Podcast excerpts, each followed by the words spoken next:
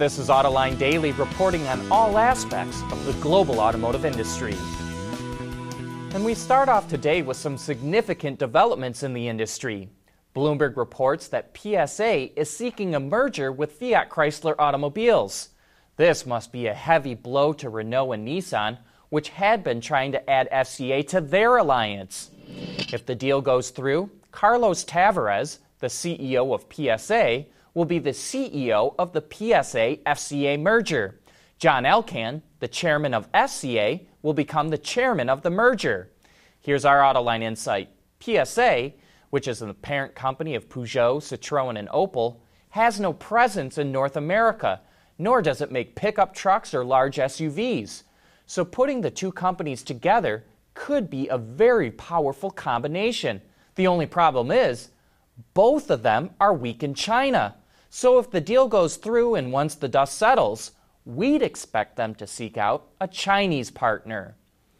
In a surprise development, General Motors, Toyota, and FCA came out in favor of the Trump administration denying California the right to set its own fuel economy rules. The Alliance of Global Automakers also came out in support of the Trump administration. The alliance is the lobbying group for most foreign automakers in the U.S. Ironically, Honda is a member of the alliance, but earlier this year, Honda, Ford, BMW, and VW came out in favor of California. So now we're going to see a battle royale between Trump and California that splits the auto industry right down the middle. General Motors reported its third quarter earnings yesterday, and the numbers look decent, even though it lost a billion dollars in pre tax profits due to the UAW strike.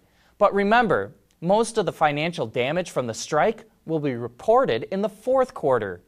GM sales dropped more than 5% in the last three months, but that mainly was a reflection of the weak Chinese market. GM sales were actually up in North and South America. Revenue dropped slightly to $35 billion, and net profits fell 7%, coming in at $2.3 billion. This was a pretty good performance, considering the global weakness in the industry, and GM stock jumped 5% on the news. But as we noted, the real damage from the strike will be reflected in the fourth quarter numbers. Let's see what the stock does then. Tesla reported a surprise profit in the third quarter. However, that growth came from outside the U.S. A securities filing from the company revealed that its revenue in the U.S. last quarter was $3.1 billion, down from 5.1 billion a year ago, which is a drop of almost 40 percent but that was offset by a 64% jump in China to $670 million and a billion dollar increase in the rest of the world to $1.8 billion. Thanks to that global growth, Tesla set a record of 97,000 deliveries in the third quarter.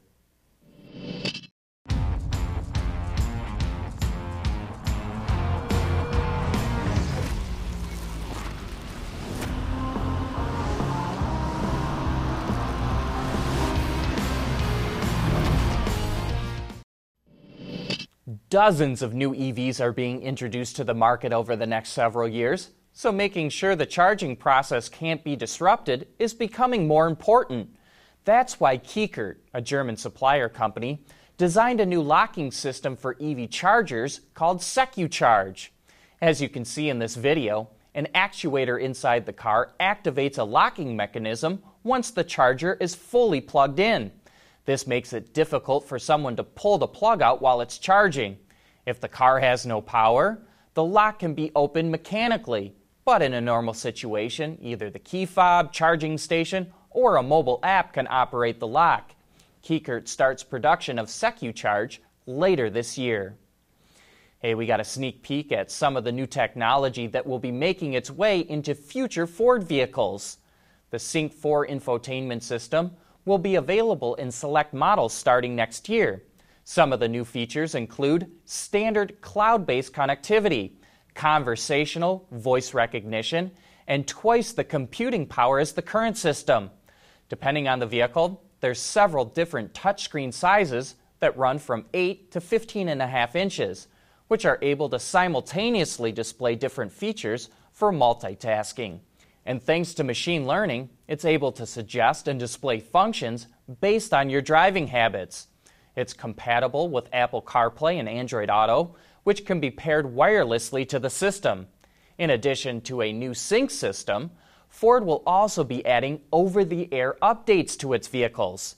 The bumper to bumper updates will cover most of the computer modules in a vehicle. Some of the updates will be invisible to the owner and install new software in the background. It keeps the current software running until the new version is ready to activate. And customers can schedule when they want an update to occur. The OTA updates will be available on certain models beginning next year. Skoda, which is part of the VW group, is working with a company called Chakratec to develop a unique charging station for plug in vehicles. It's a kinetic energy storage system that uses the same principles behind Formula One's KERS system. Electricity is stored in the form of kinetic energy in a flywheel that spins super fast. Some of the benefits of the system include the ability to install fast chargers almost anywhere, even in remote areas. And since the system doesn't use batteries that can degrade, it also allows for a virtually unlimited number of high power charge and discharge cycles. Although I would have to think there's some general maintenance that wouldn't be needed with batteries.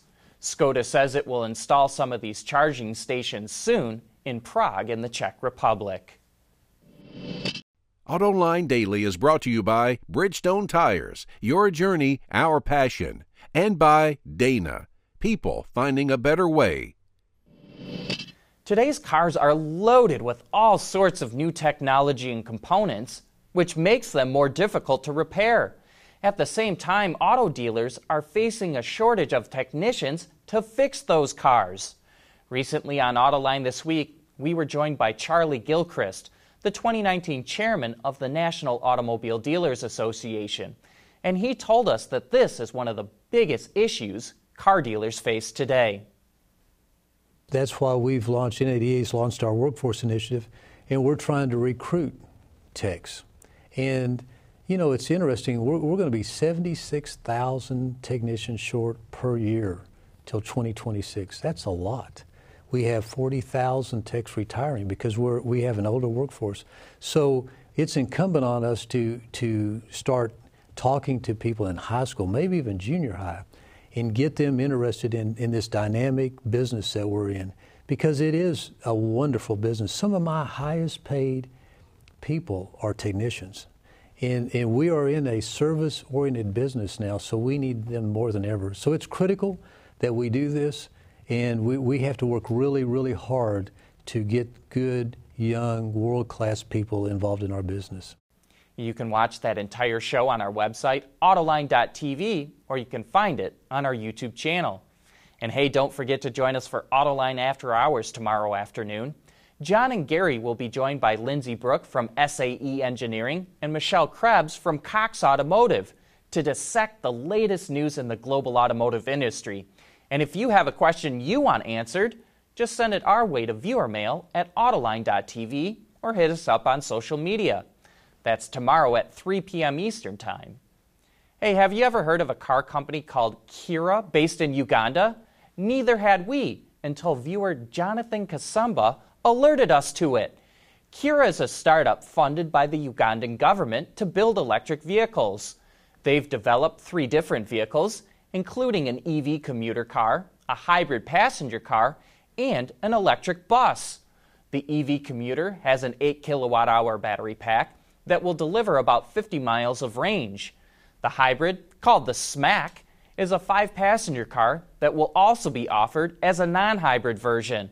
And the bus, called the Kayoola, is a battery powered bus that also has about 50 miles of range. Kiira is building an assembly plant in Uganda that will be finished in 2021 with an initial production capacity of 5,000 vehicles a year. Obviously, this company has a very long way to go, but Africa is projected to have a population of 2.4 billion people by mid century, or about a billion more than China has today. So who knows? Maybe Kiira is getting a jump start on everyone else. The SEMA show is right around the corner, but I know some people don't really think it's all that important. Think about this though. There's brands like Jeep, where 90% of new Wranglers rolling off the assembly line will get at least one Mopar accessory. And in all, the accessories market generates $70 billion worldwide. I think the reason some people don't get down with the SEMA show is because it's not open to the public so they don't get to experience what it's really like. But we're going to pull back the curtain a little. Over the years, Mopar has shown over 100 vehicles at SEMA, and this year it will have a Moparized Wrangler, a Ram Rebel that's all ready for an overland excursion, and we'll highlight these in a future video. But what we really want to talk about is the Lowliner. It's a 1968 heavy duty Dodge D200 camper special that designers bought for 6800 bucks in Ohio and then heavily modified. Everything was cleaned up on this truck. The door handles were shaved, trim removed, and the raised badges and Dodge lettering were replaced with painted on ghost badges. The wheelbase was also stretched in the front by 3 inches, and now there's a Cummins diesel from the 1998 to 2006 era stuffed under the hood. Here's a video of it running.